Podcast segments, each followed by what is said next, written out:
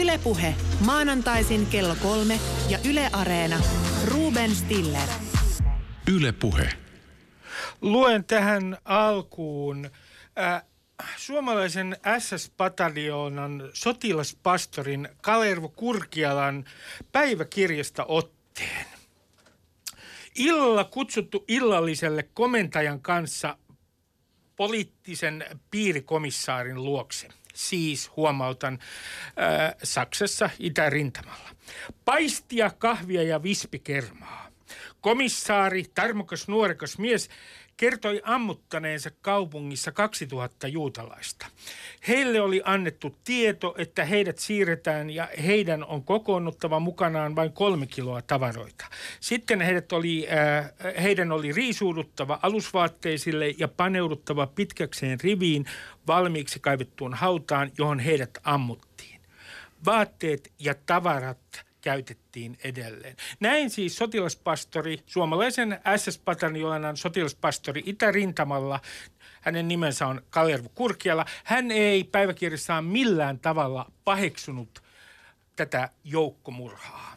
Tässä lähetyksessä kysytään, miksi suomalaisten äh, miesten muodostaman SS-pataljoonan historia on sinivalkopesty sankarimyytiksi ja miksi suomalaisen fasismin merkitystä on väheksytty suomalaisessa historian kirjoituksessa. Ja tervetuloa tähän lähetykseen Andreas Wanström, joka on kirjoittanut kirjan Hakaristin ritarit suomalaisesta SS-pataljoonasta. Dosentti Andreas Wanström, tervetuloa. Kiitos.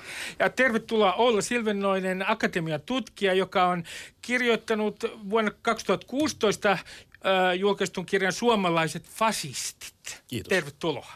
Aloitetaan ihan ajankohtaisella aiheella. Nimittäin presidentti Niinistö tilasi selvityksen tämän suomalaisen SS-miesten, äh, suomalaisten SS-miesten mahdollisesta osallistumisesta joukkomurhiin, siis sotarikoksista.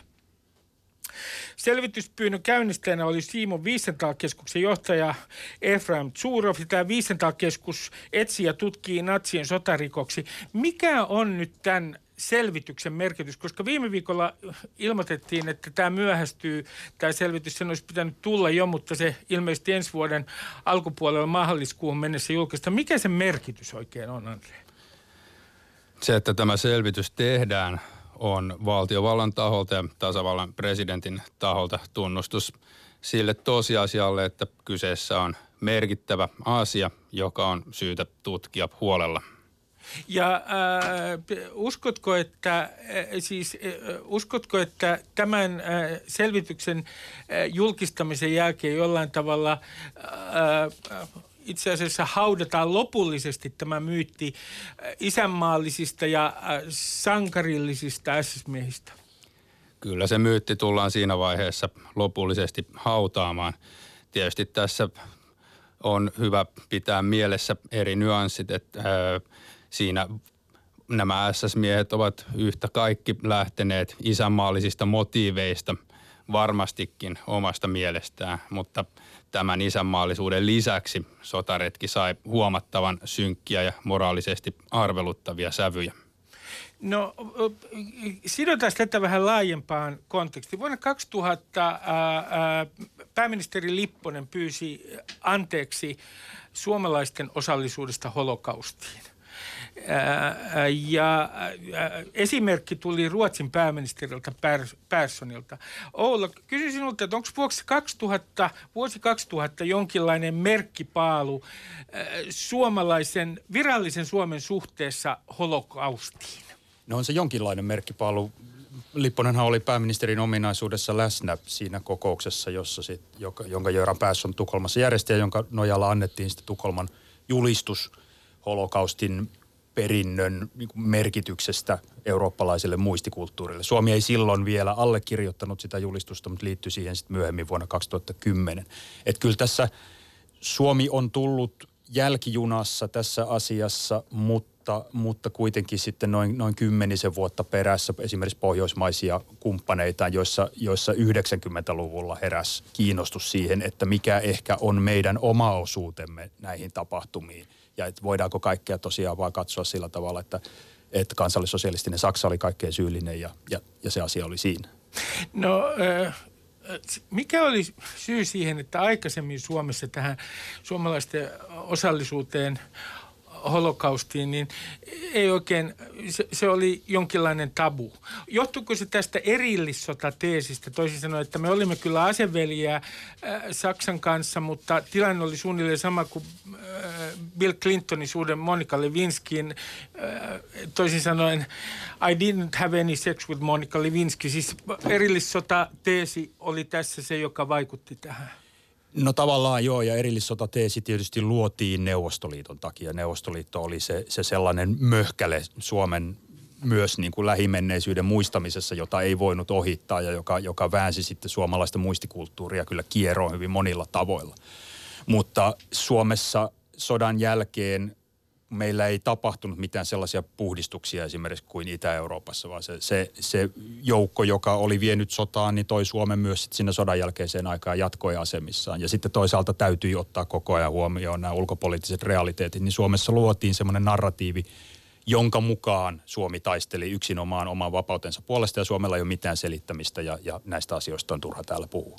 Me palaamme tähän näihin suomalaisen historian kirjoituksen myytteihin, mutta mennään nyt SS miesten äh, tarinaa. 1400 nuorta miestä äh, suomalaista äh, palveli Heinrich Himmlerin johtamissa Waffen SS-joukoissa rintamalle talvella 41, täydennyskomppania 42. Heidät päätettiin kotouttaa kesällä 43 ja sitten myöhemmin he taistelivat vielä, ää, osa SS-miehistä taisteli vielä tiet, Saksan organisoimassa vastarintaliikkeessä.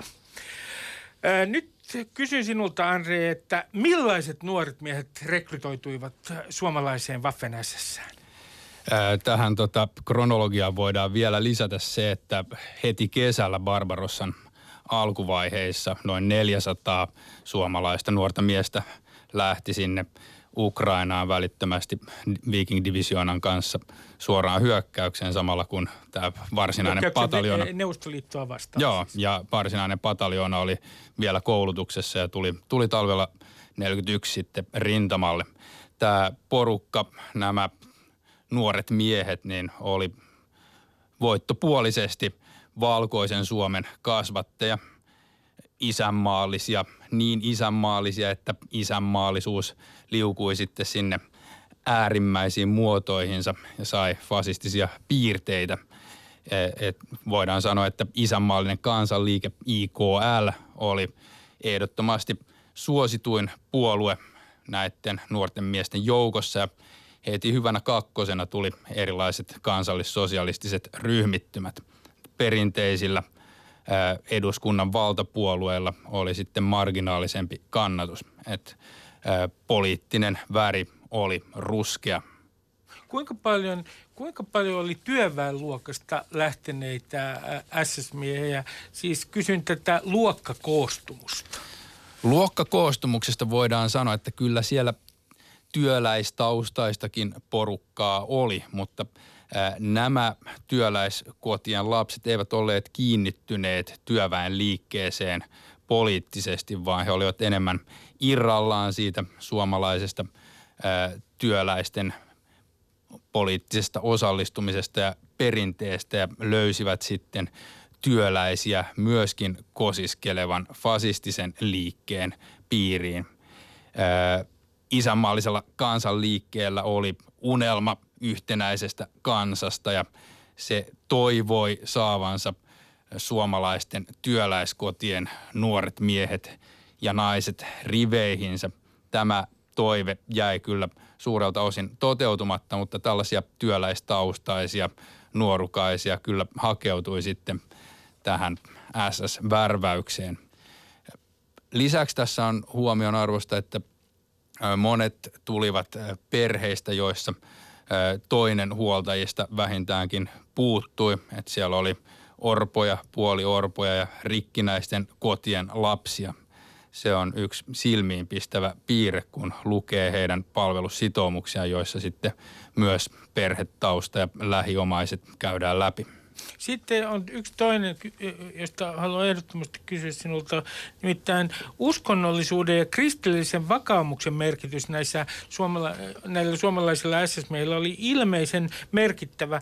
E, erityisesti körttiläisyys, siis herännäisyys, mukana oli myös lestadiolaisia, siis aika, aika monet ilmeisesti, aika monella oli uskonnollinen vakaumus. Kristillinen uskonnollinen vakaumus, jonka he yhdistävät SS-palveluun.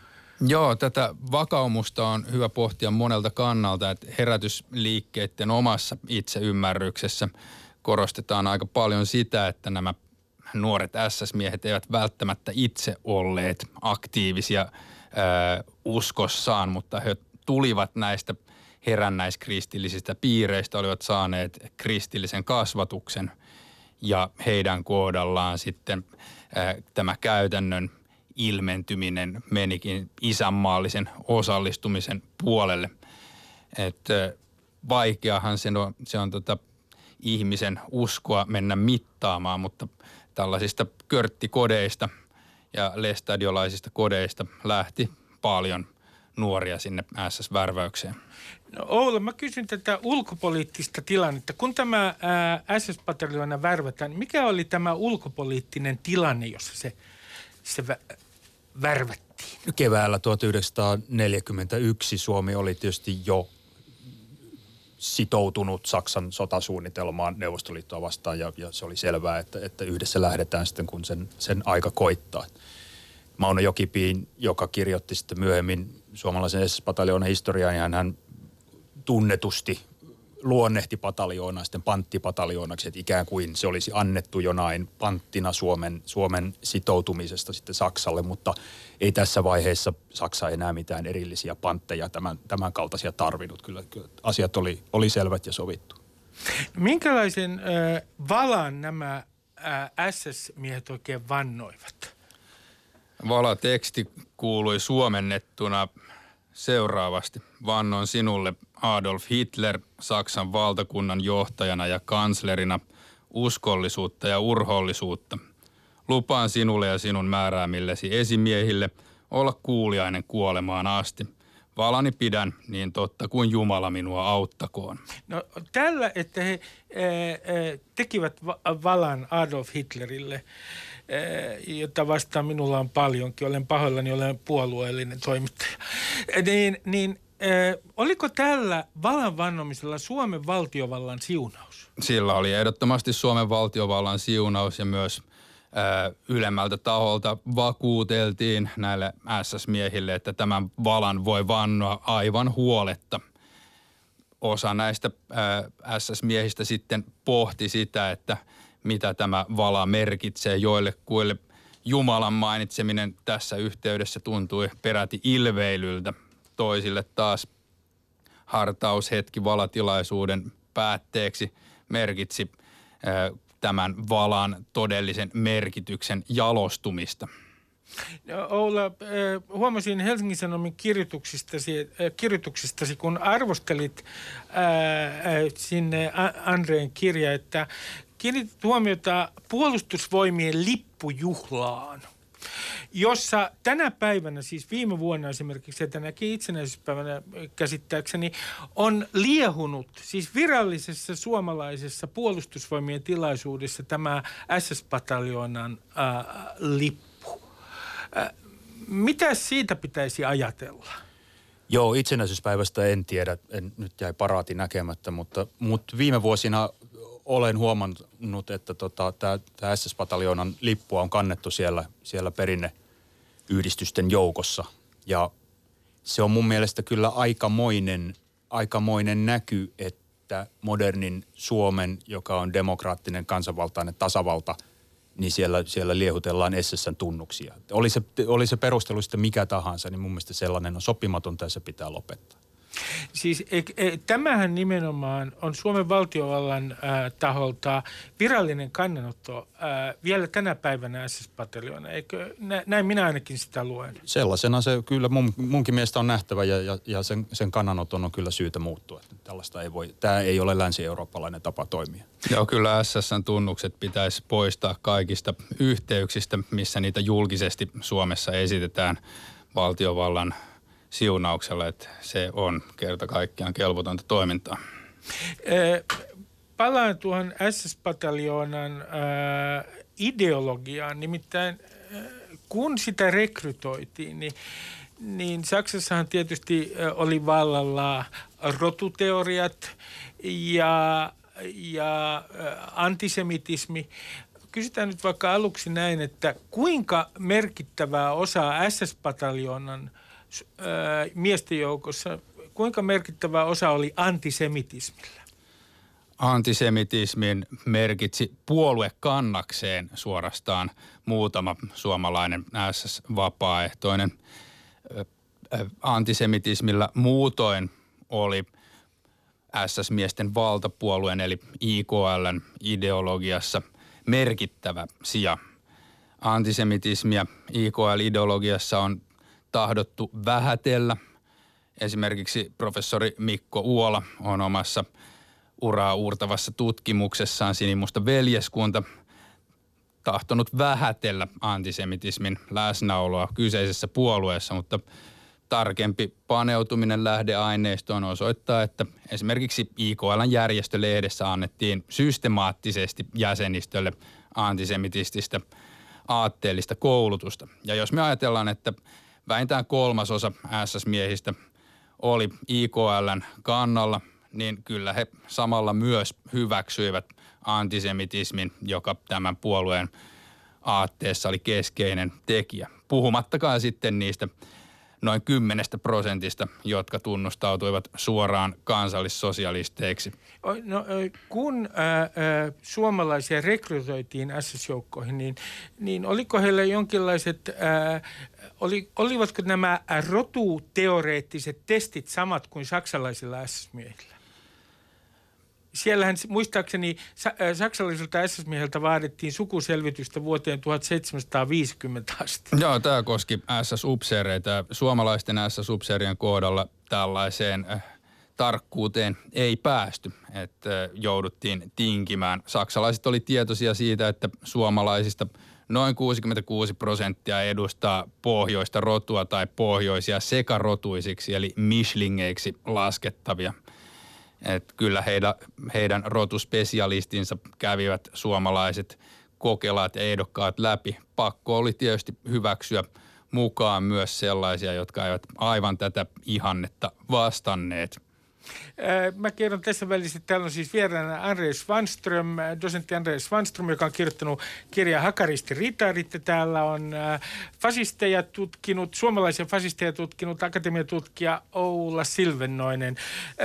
Otetaan vähän laajennus tähän, että kuinka, suurta, kuinka suuri merkitys oli tällaisella rotuteoreettisella ajattelulla Suomessa – sanotaan 340-luvulla. Oula, voiko antaa minkäänlaista ö, ikään kuin maisemaa meille tässä suhteessa? Kuinka suuri merkitys rotuteorialla oli suomalaisessa keskustelussa? Joo, mitenkään sitä voisi parhaiten paaluttaa. Tietysti sanotaan, että erilaiset uskomukset siis siihen, että oli olemassa ihmisrotuja ja että ne olivat kyvyiltään ja ominaisuuksiltaan erilaisia ja sen takia myös hierarkisessa suhteessa toisiinsa, niin, niin se, se oli hyvin laajalle levinnyt. Se oli oman aikansa tiedettä ollut sitä, sitä jo pitkään ja, ja sellaisena jokseenkin kyseenalaistamaton osa varmaan useimpien ihmisten ajatusmaailmaa.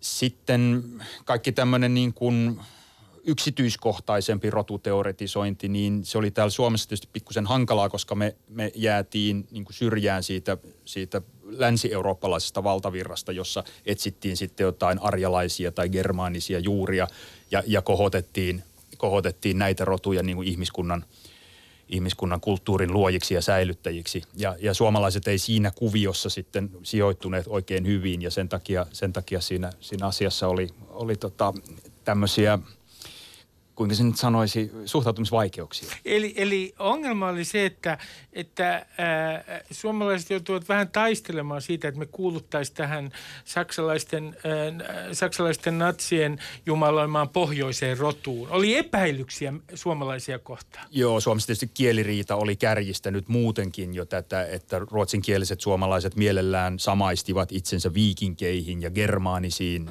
pohjoiseen rotuun ja sitten, sitten vähättelivät suomenkielisiä viittomakielisiä suomalaisia, joita pilkattiin mongolisukuisiksi ja, ja tota, tämä kaikki teki Suome, Suomesta vähän semmoisen ongelma-alueen niin rotuteoreetikoille. Kerrot juuri ennen kuin tu, ohjelma alkoi, Andre, yhdestä esimerkistä. Nimittäin mä muistaisin, että sodan aikana julkaistussa kirjassa Jaakkolan Finlands Ostfrage, niin siinähän yritettiin todistaa jotenkin, että karjalaiset, olikohan Itä-Karjalan väestö, että se on pohjoista rotua. Suomalaisilla oli tällainenkin ongelma Natsi-Saksan suhteen.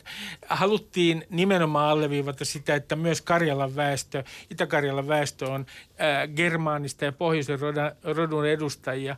Ää, kuinka, äh, sulla oli joku lähde, jossa, jossa tehtiin jopa kallon, ilmeisesti kallon mittauksia. Joo, tässä on äh, tällainen esitelmä, jonka itäkarjalaisten rodullisista ominaisuuksista äh, piti professori ja lääkintämajuri Niilo Pesonen, joka oli sitten tehnyt antropologista tutkimustyötä vallotetussa Itä-Karjalassa ja todennut, että sikäläinen väestö – piti sisällään suurin piirtein prosentuaalisesti yhtä paljon pohjoisen rodun edustajia kuin ää, koko Suomi.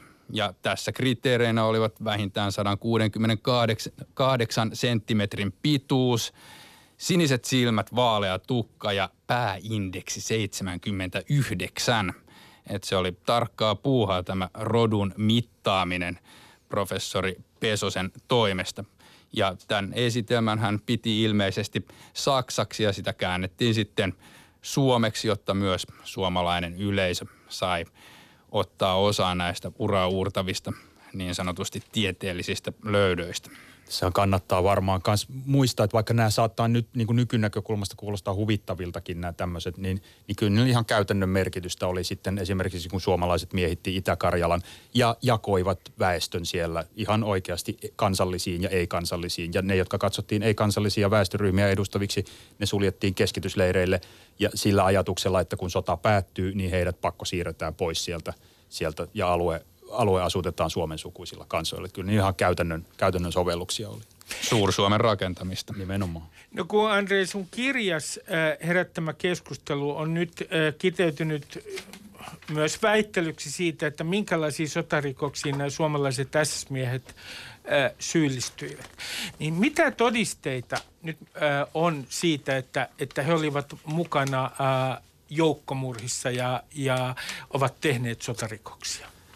Siellä on kirjeenvaihtotodisteita, muun muassa ää, valokuva, joka lähetettiin rintamalta Berliinin SS-yhdystoimistoon, jossa kuvattiin suomalaisten telottama puna-armeijan poliittinen upseeri eli politrukki. Ja tästä telotetusta puna-armeijan politrukista ajateltiin, että olisi hyvää uutisaineesta suorastaan, ettei sitä telottamista pidetty mitenkään paheksuttavana tai – sotarikoksen omaisena silloin tekohetkellä, vaan silloin toimittiin reippaasti Hitlerin komissaarikäskyn hengessä.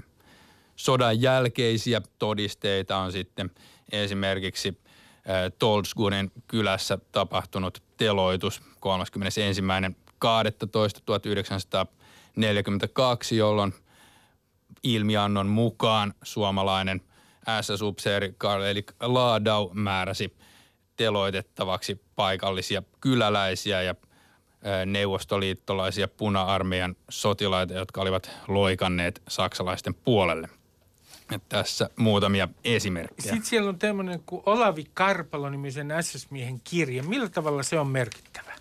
No Olavi Karpalon kirja on sikäli merkittävä, että se on tähän ajankohtaiseen tutkimukseen ensimmäinen viite siitä, että suomalaiset olivat mukana julmuuksissa. Karpalo kirjoittaa suomalaisten yhdysupseerille ja sotilaspastorille Ensio Pihkalalle ja pyytää saada siirtoa pois auton korjauskomppaniasta, koska kokee, että hänellä olisi merkittävämpikin panos annettavana sodassa arkkivihollista eli venäläisiä vastaan. Ja Karpalo siinä – palvelustovereineen toteaa, että kehnompikin ampumataito kuin omaamamme riittäisi juutalaisten teloittamiseen. Ja tämä kirja on, sen julkitulo on ollut kimmoke siihen, että Simon Wiesenthal Center sitten on tehnyt tasavallan presidentille tämän pyynnön, että suomalaisten osuus sotarikoksiin selvitettäisiin. Öö, mennään siihen, minkä takia tämä on nyt niin pysynyt niin kauan ikään kuin tämmöisenä virallisena totuna. Tämä sankarimyytti e, isänmaallisista, sankarillisista SS-miehistä. Vuonna 1968 julkaistiin kirja, johon Ouli jo tässä viittasi. Se on Mauno Jokipiin panttipataljoona. Ja sehän on sinivalkoista valkopesua SS-miesten historiasta. Mutta mua oikein ihmetyttää, että miten kun sa- käsittääkseni saksalainen Waffen SS-tutkimus on kauan sitten todistanut, että mitä itärintamalla tapahtui ja miten Waffen SS äh, osallistui äh, joukkomurhiin siellä. Niin samaan aikaan Suomessa on maalailtu kuva, jossa suomalaiset ovat suuri poikkeus, suomalaiset SS-miehet, koko Euroopan muista SS-miehistä ja jonkinlaisia humanisteja, jotka katsovat sivusta, kun muut tekevät julmuuksia. Miten tämä on yleensä ollut mahdollista, että tämä historiankirjoitus on ollut täällä Suomessa tällaista sinivalkoista valkopesua? No Suomi on tietysti jäänyt tämmöiseksi muistipolitiikan katvealueeksi nimenomaan sen takia, että se joutui niin pitkään olemaan erossa muusta Länsi-Euroopasta siinä Neuvostoliiton varjon alla. Sen takia Suomessa ollaan tultu vähän jäljessä näissä asioissa. Mutta siinä, että – että Suomessakin syntyi sellainen kansallinen poikkeuskertomus, että ei ne meidän pojat mitään tehneet, niin siinä ei ole mitään poikkeuksellista. Näin kävi kaikkien Waffen SSN eri kansallisuuksista värväämien vapaaehtoisten kohdalla. Ja yksi kerrallaan sitten tutkimuksen myötä ne myytit on, on murtuneet. Saksassa käytiin pitkään tätä keskustelua siinä hengessä, että hyvä, että voidaan, että ehkä SS teki rikoksia, mutta Wehrmacht ainakin oli sitten puhdas. Kunnes sitten 90-luvulla – tunnettu näyttely Febrechen de Wehrmacht, eli Wehrmachtin rikokset sitten murskas tämänkin myytin ja aiheutti tosin kyllä sitten vuosia kestäneen, kestäneen taistelun ja, ja keskustelun siitä. Mutta on oleellista ymmärtää, että, että Saksan itärintama, joka avattiin vuonna 1941, niin sen oli määrä olla aatteellisen ja rodullisen tuhoamissodan näyttämä. Neuvostoliitto oli määrä tuhota lopullisesti ja yksi tapa – jouduttaa sen tuhoamista, oli tuhota kaikki, ne, surmata kaikki ne ihmiset, joiden katsottiin olevan Neuvostoliiton kantavia voimia. Eli neuvostovirkailijat, aktiiviset kommunistit ja kaikki juutalaiset. Ja tämä yksistään jo, jo teki siitä sodasta luonteeltaan niin kuin aivan poikkeuksellisen. Ja tällaisessa kuviossa on niin kuin mahdotonta kuvitella, että joku pataljoonan kokoinen yksikkö voisi käydä sen läpi ja tulla toisesta päästä ulos jotenkin tahrattomaan. No sinä, Andre, kirjassasi käyttämän vuonna 1968 julkaistun Jokipiin pantta, panttipataljoonan äh, kimppuun, tämä kirjan kimppuun. Äh, siis oliko historioitsija Jokipiin, niin oliko hänellä ihan siis tavallaan, oliko se tietynlainen tilaustutkimus jossain mielessä, että, että S, suomalaisten SS-miesten maine hänen tehtävänä oli puhdistaa se, tehdä heistä jonkinlaisia jääkäriliikkeen jatkajia. Kyllä, tästä historiikin kirjoittamisesta väännettiin kulissien takana jonkun verran. Siellä oli halukkaita, jopa SS-miesten omassa keskuudessa, kriittisen kirjan tekemiseen. Mutta tämä ei tietenkään kelvannut SS-miesten perinteitä ylläpitävälle yhdistykselle, joka halusi selkeästi ää, maineen puhdistavan teoksen, teoksen, joka lopullisesti karistaa kaikki epäilykset SS-miesten yltä. Ja Mauno Jokipi oli sitten tämän perinneyhdistyksen johtajiston mieleinen hahmo tätä tehtävää suorittamaan. Ilmeisesti tämä todella näyttää olevan vielä tälle eh, perinneyhdistykselle, velisapu perinneyhdistykselle, joka ajaa SS-miesten eh, eh, muiston kunnioittamisen asiaa täällä Suomessa, niin se näyttää olevan tämä sinunkin tutkimuksessa oikea, miten sanoisi, punainen vaate. Se on varmaan oikea ilmaus tässä yhteydessä. Nimittäin perinneyhdistyksen johto, puheenjohtaja Pekka Kääriäinen sanoi Helsingin Sanomissa, että sinun tutkimuksistasi ja näistä sotarikoksista, mahdollisista sotarikoksista, joita tutkitaan, että sota on toki sota ja siellä sattuu ja tapahtuu ja hän kieltää kaikki nämä sotarikokset. Mitä sinä Andrei sanot tämän tälle Pekka Kääriäiselle, eh, Velisapu perinneyhdistyksen puheenjohtajalla, joka kieltää kaiken? No sota on sota ja siellä sattuu ja tapahtuu on järkyttävä tapa vähätellä sotarikoksia. Ja ää, Kääriäisen tapa olla uskomatta ollenkaan sotarikoksiin on hyvin paljon kysymyksiä herättävä. Uskooko Kääriäinen ylipäätään holokaustiin jää ainakin Helsingin Sanomien haastattelun perusteella hieman kyseenalaiseksi vai onko kyseessä nyt tilanne, jossa Kääriäinen ei usko suomalaisten tehneen sotarikoksia. Tästä ei ihan täyttä selvyyttä löydy. Muissa lehdissä Kääriäinen poseeraa hyvin mieluusti erilaisen SS- ja natsirekvisiitan kanssa. Mielellään esittelee kypäriä, koppalakkeja ja tikareita ja ää, tällainen tota, viehtymys natsiesineistöön kertoo tietysti omaa karua kieltään. Oula, mä, on kiinnostavaa, kiinnostavaa tässä yhteydessä tietysti myös se, että, että miten tämä liittyy semmoiseen laajempaan tämä suomalainen – sanoisinko fasismin ja sotarikosten, mahdollisten sotarikosten vähättely, miten se liittyy semmoiseen laajempaan suomalaisen fasismin äh, vähättelyyn historian kirjoituksessa? Äh, sinähän tässä, te, tässä kirjassa, sun lisäksi tekijöitä on Marko Tikka ja Aapo Roselius. Tehän sanotte, että fasismin, äh, suomalaisen fasismin historiaa, äh, sitä on jollain tavalla se on haluttu vähän niin kuin sivuttaa ja vähätellä. Mikä on ollut syy?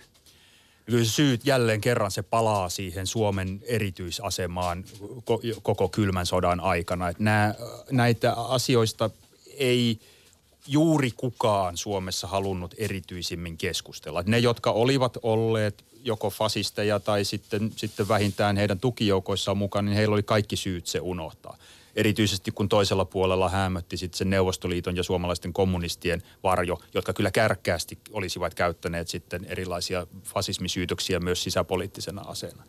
Ja, ja, ja tästä syntyi semmoinen keskustelu ilmapiiri, jossa niin kuin, niin kuin, no, kierrettiin kuin kissa kuumaa puuroa ilman, että juuri kenelläkään oli kauhean äh, niin kuin intressiä mennä tota asioiden ytimeen. Toinen seikka on tietysti sitten ihan, ihan sellainen tutkimuksellinen, että – läntisen, läntinen fasismin tutkimus käytti vuosikymmeniä siitä keskustelemaan, että mitä se fasismi nyt ylipäänsä on ja onko sitä olemassa sellaisena poliittisena aatteena, että siitä olisi mielekästä puhua. Ja kyllä tämä heijastui tutkijoihin Suomessakin, että, että, että kun ei oikein tiedetty edes mistä puhutaan ja, ja, ja kuinka siitä voidaan puhua, niin, niin sitten, sitten tota, myös, myös se tutkimuksellinen ote jäi vähän sen heiveröiseksi mä oon itse nyt sitten seurannut kuitenkin tätä, tätä tutkimuskenttää jo jonkin aikaa ja, ja olen tullut niille samoille linjoille kuin pääosa läntisistä tutkijoista 1990-luvun puolivälin jälkeen viimeistään, jossa kuitenkin alkaa olla jo aika hyvä yhteisymmärrys siitä, että kyllä, kyllä fasismi voidaan määritellä ja, ja se on, on mielekäs käsite käyttää myös nyky, politiikasta puhuttaessa? No, pa- otetaanpa muutama hahmo nyt ja palataan tuohon SS-pataljoniin. Otetaan muutama hahmo, joiden henkilöhistoria jollain tavalla äh, kertoo suomalaisen äh, SS-pataljonan historiasta. Kalervo Kurkiala, hän oli sotilaspastori, jota lainasin tämän ohjelman alussa. Minkälainen a- a- a- hahmo hän oikein oli, Andre? Kalervo Kurkiala oli ikänsä puolesta jo ikään kuin isähahmo näille suomalaisille SS-miehille. Olihan hänellä taustaa jo jääkäriliikkeestä ja sieltä myöskin peräisin tämä vahva Saksa sitoutuneisuus. Hän oli myös naimisissa saksalaisen naisen kanssa. Kurkialan poliittinen aktivismi sijoittui IKLn piiriin, missä hän oli ehdolla myös eduskuntavaaleissa ja tunnettu paikallistasolla IKL aktiivina satakunnassa ja Hämeessä ja lahjakas puhuja. Ja hän oli valkoisen Suomen soturi henkeen ja vereen. Hän oli myös raittiusmies, mikä sointui aika huonosti tähän SS-porukkaan, missä alkoholin käyttö oli aika ajoin jopa suorastaan massiivista. Hän jakoi isällisiä neuvoja ja yritti hillitä viinan juontia SS-joukoissa jopa tällaista utopistista projektia kuin totaalista viinakieltoa hän yritti saada aikaiseksi, mutta se ei mennyt läpi.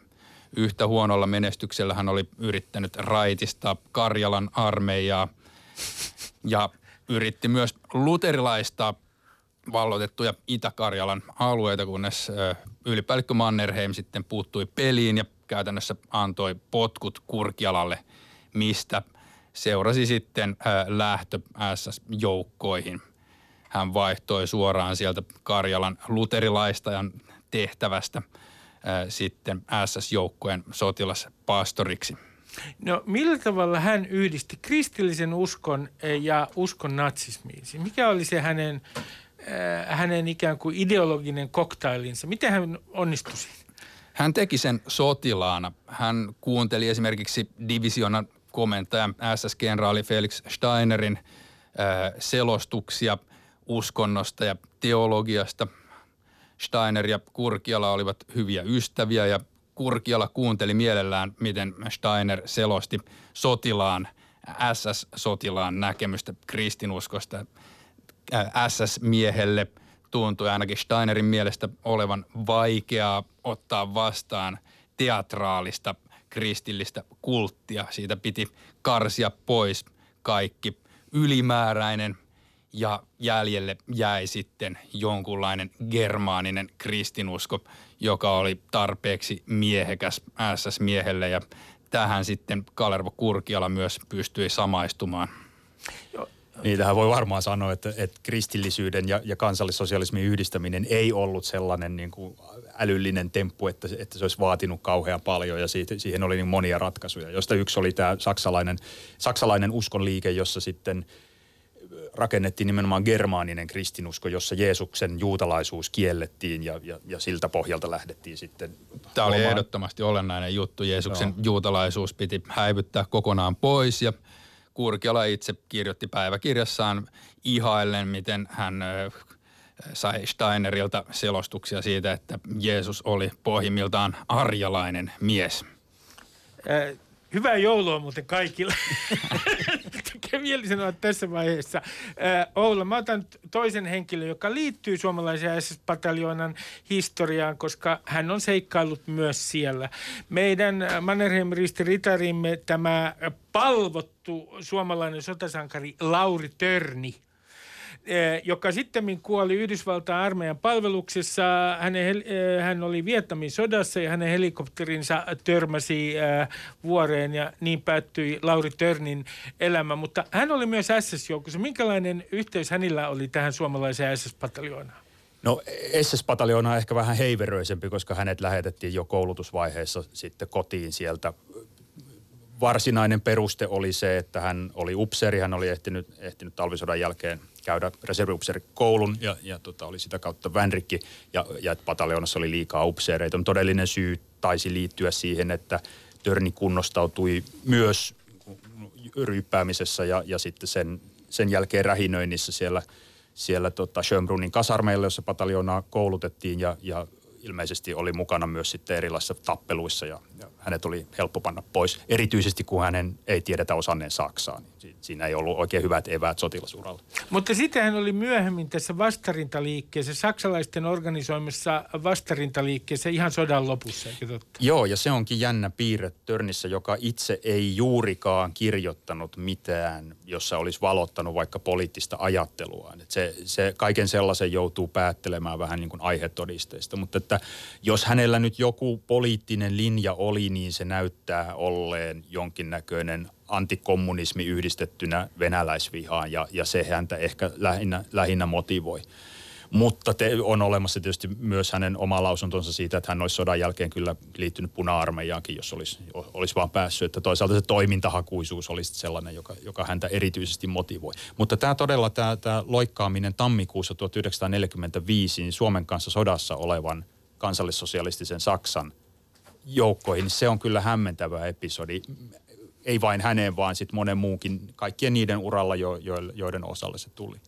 Ja Törnihän joutui siinä rytinässä sitten oikeastaan kaikista kovimpien natsien seuraan. Että noin muuten siellä vastarintaliikkeen joukoissa, niin sinne päätyneet suomalaiset SS-miehet olivat keskimäärin kaikista kovimmin aatteellisesti sitoutuneita. Että tässä yhteydessä hienoisen epäpoliittinen törni näyttäytyy hyvin mielenkiintoisena hahmona, että hän on vähän poikkeava siinä joukossa. Näin justiinsa. Ja samalla sitten tietysti ne muut ihmiset, joilla ei ollut SS-tausta, jotka päätyivät vastarintaliikkeeseen, niin kyllä ne, ne kaikki edusti sellaista niin aatteellisesti tinkimättömintä valkoisen Suomen kerrostumaa, joilla tässä vaiheessa niin, niin ilmeisesti heitä ajoi se, että, että yksinkertaisesti se Saksan asia oli niin tärkeä, että siitä ei voinut luopua ja että he pystyivät vielä jotenkin itselleen selittämään, Mut, että tästä mutta he olivat, äh,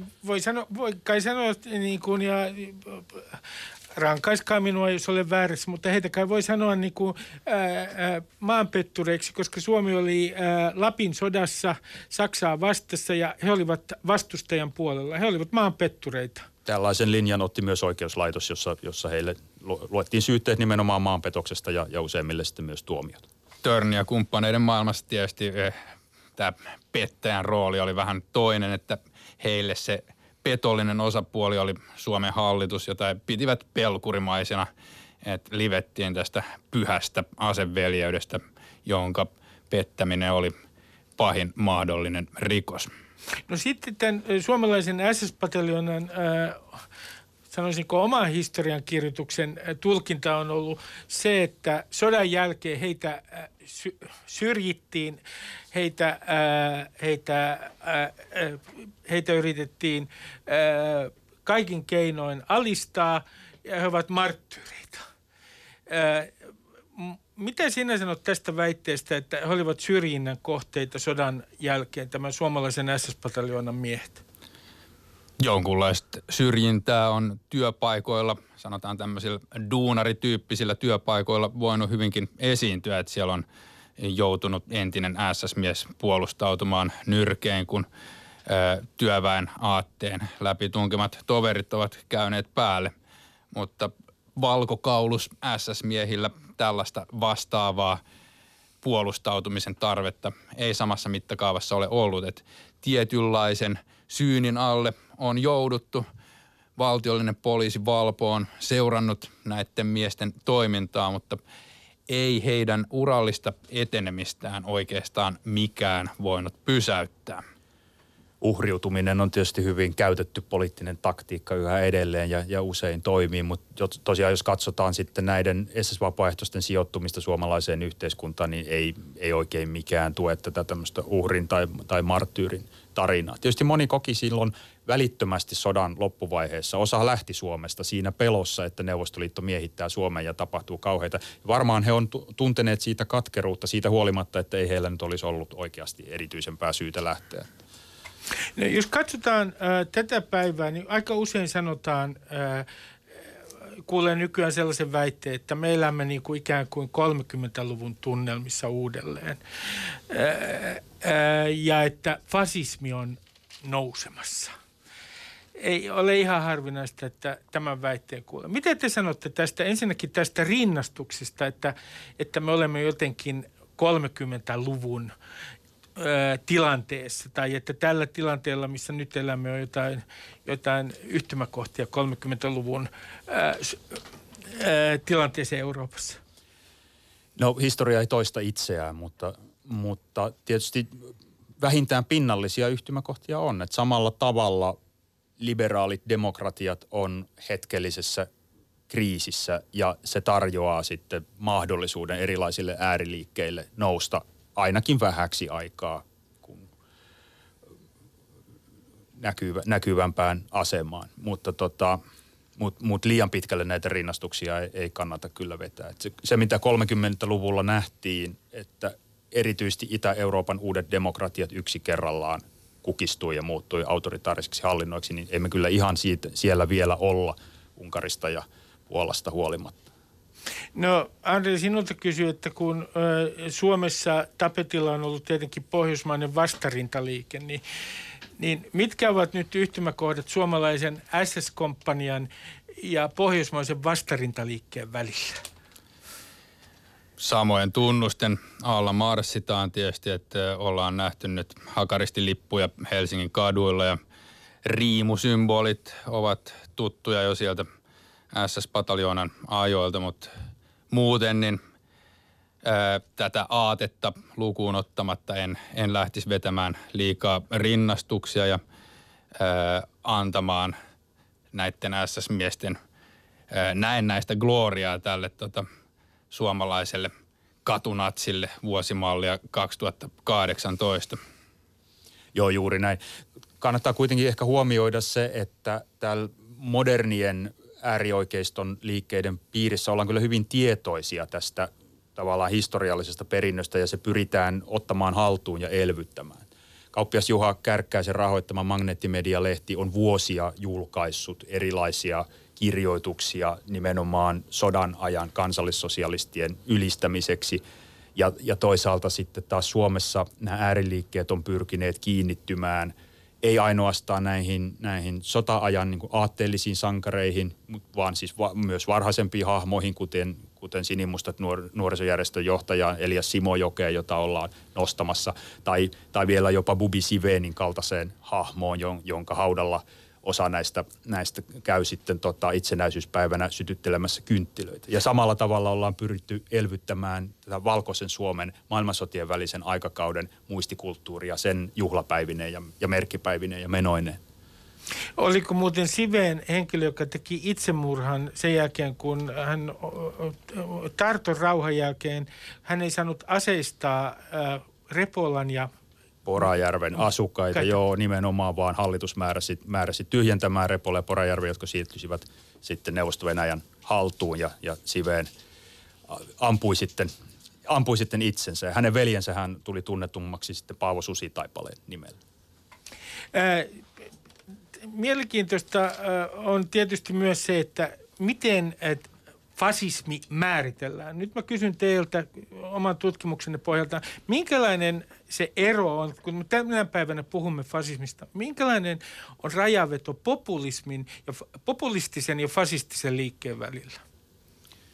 No se on aika selvä sillä tavalla, että, että populistit eivät suinkaan ole kaikki fasisteja. Ensinnäkin on olemassa sekä oikeisto- että vasemmistopopulismi ja populismi on enemmänkin eräänlainen politiikan teon tyyli, eikä sillä sinänsä sen, sen aatteellinen sisältö on hyvin ohut. Siihen liittyy oikeastaan vain se, että populistit poikkeuksetta kuvaa yhteiskunnan niin jyrkästi kahtia jakautuneena. Että on olemassa – hyveellinen kansa, jota populisti itse katsoo aina edustavansa, ja sitten turmeltunut eliitti, joka, johon kuuluvat kaikki ne, joista populistit syystä tai toista eivät pidä. Mutta sitten oikeistopopulismin tämä tekniikka on kyllä myös äärioikeiston käytössä. Että mä itse olen käyttänyt paljon englantilaisen tutkijan Roger Griffinin fasismin määritelmää ö, populistisen äärikansallismielisyyden palingeneettisenä muotona.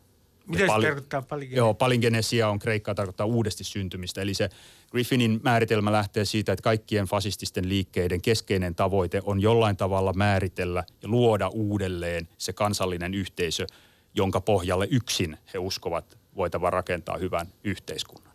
Tämä on niin fasismin ydin.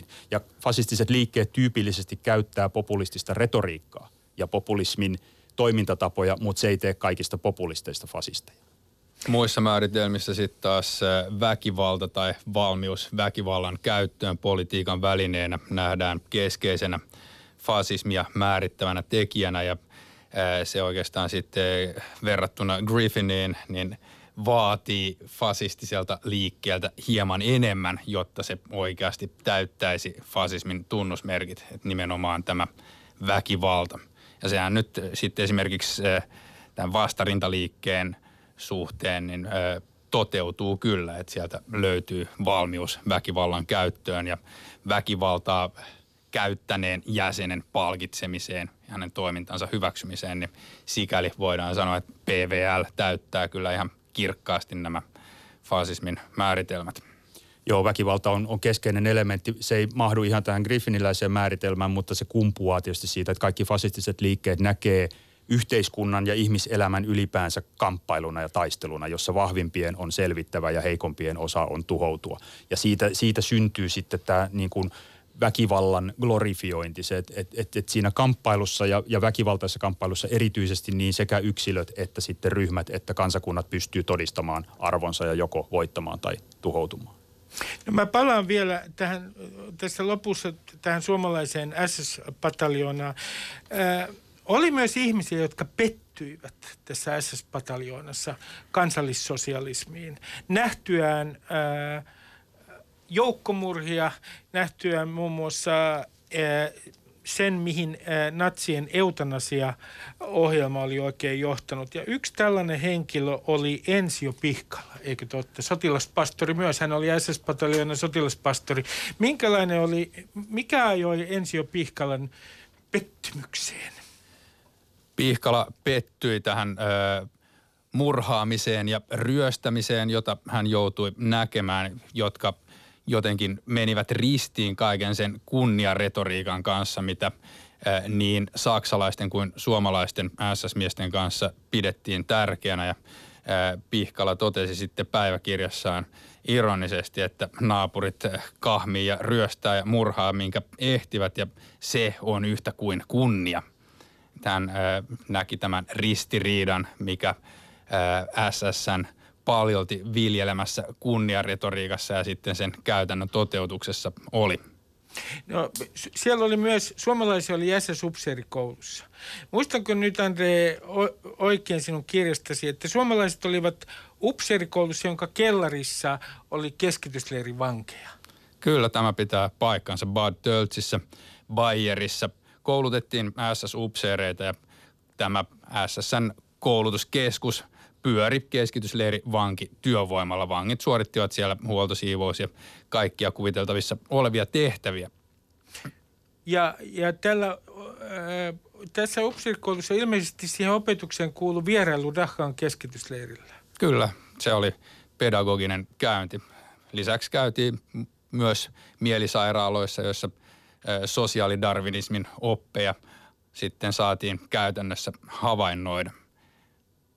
No kun tämä Pekka Kääriäinen tämän velisapu, velisapu äh, ryn perinneyhdistyksen puheenjohtaja sanoo, hänen isänsä on ollut SS-joukoissa. Ja hän toteaa, että hänen isänsä ei tiennyt mitään keskitysleireistä. Niin Oula, nyt mä kysyn sulta, että kun t- tätä aina, tämä aina toistuu tämä kysymys, että kuka tiesi keskitysleireistä ja kuka ei.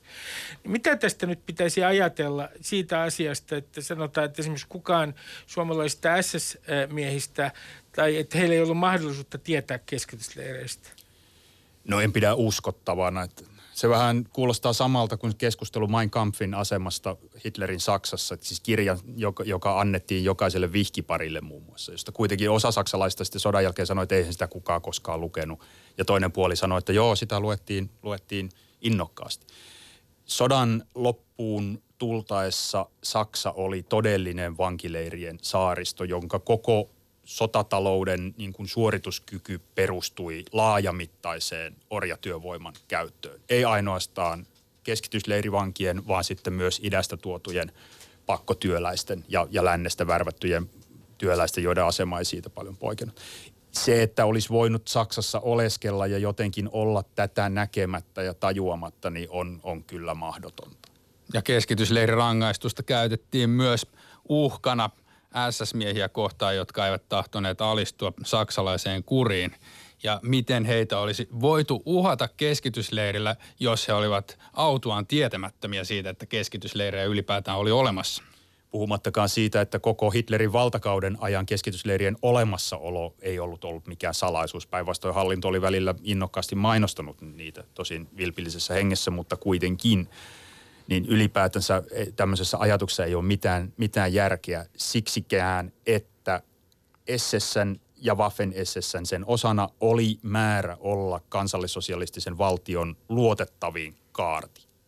Ja SSN kansainvälisten vapaaehtoisten sen jälkeen, kun he sodan jälkeen palaisivat kotimaihinsa, niin heidän oli määrä olla sitten niissä maissa sen uuden poliittisen järjestyksen terävin kärki. Niin miten olisi mahdollista, että tällainen joukko ei olisi ollut tietoinen keskeisestä kansallissosialistisen valtion piirteestä.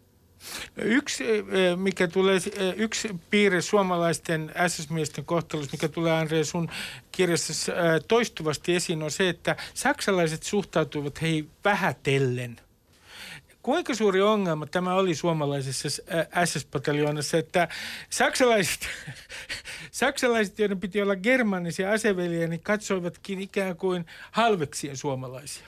No tämän totesi esimerkiksi jo Kalervo Kurkiala päiväkirjassaan, että äh, pataljoona ei aseta äh, kenraali Steinerin sille asettamaa tavoitetta ihan pelkästään sen takia, että pataljoonan komentaja halveksi alaisiaan. Et se oli jyrkkä ristiriita. SSN sisällä vallitsi ristivetoa myös kansainvälisten vapaaehtoisten käytön suhteen, että osalle SSN isoista johtajista vapaaehtoiset olivat yksinkertaisesti tykin ruokaa ja hällä väliä vähempi arvoisia. Toisille taas vapaaehtoiset olivat kuitenkin tulevan suurgermaanisen valtakunnan rakennusaineesta ja ihan kelpomiehiä, että se riippui keneltä saksalaiselta kysyi – ja alipäällistössä varsinkin tällainen ymmärrys suomalaisvapaaehtoisten merkitykselle suurgermaanisen valtakunnan tulevina jaloina kansalaisina, niin sitä ei niin paljon hellinnyt. Että ne käytännön simputustilanteet tuli siellä koulutuksessa ja ää, niistä vastasivat sitten saksalaiset aliupseerit, jotka simputtivat suomalaisia, minkä ehtivät. No virallinen Suomi äh, vuonna 1943 alkoi äh, itse asiassa äh, Saksan sotaonnen käännyttyä sitten ottamaan etäisyyttä. Ja äh, SS-joukkoja ensiksi kiellettiin äh, propagandassa tämän suomalaisen SS-pataljoonan esillepito ja sitten sen jälkeen se kotiutettiin vuonna 1943.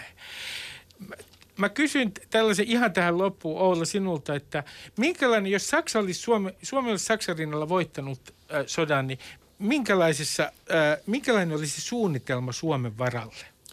Suomesta olisi tullut osa Saksan hallitseman Euroopan mannermaan talousjärjestystä, jonka osa kuitenkin pitkälti olisi ollut niin raaka-aineen ja, ja puolivalmisteiden tuottajana. Ja se Suomesta olisi tullut huomattavasti maatalous valtaisempi maa, jossa sitten muun muassa tämän sodan SS-pataljoonan riveissä läpikäyneet nuoret miehet olisivat nousseet niihin asemiin, joihin he odottivatkin nousevansa lähtiessään sinne. Ja, ja Kurkiala olisi noussut todennäköisesti merkittävään asemaan Suomessa, koska hän oli korkeimmalle SSN hierarkiassa kohonnut upseeri suomalaisista. Andres Svanström ja Oula Silvennoinen, kiitos keskustelusta. Ja teille kaikille sinne kotiin pieni vihje. Tutkikaa tänään itseänne ja miettikääpä, mikä teidän omista syvistä luonteen piirteistänne olisi mahdollisesti maaperää fasismille. Tällainen itse tutkiskelu tehtävä loppuun. Moi moi! Ylepuhe maanantaisin kello kolme ja Yle Areena. Ruben Stiller. Ylepuhe.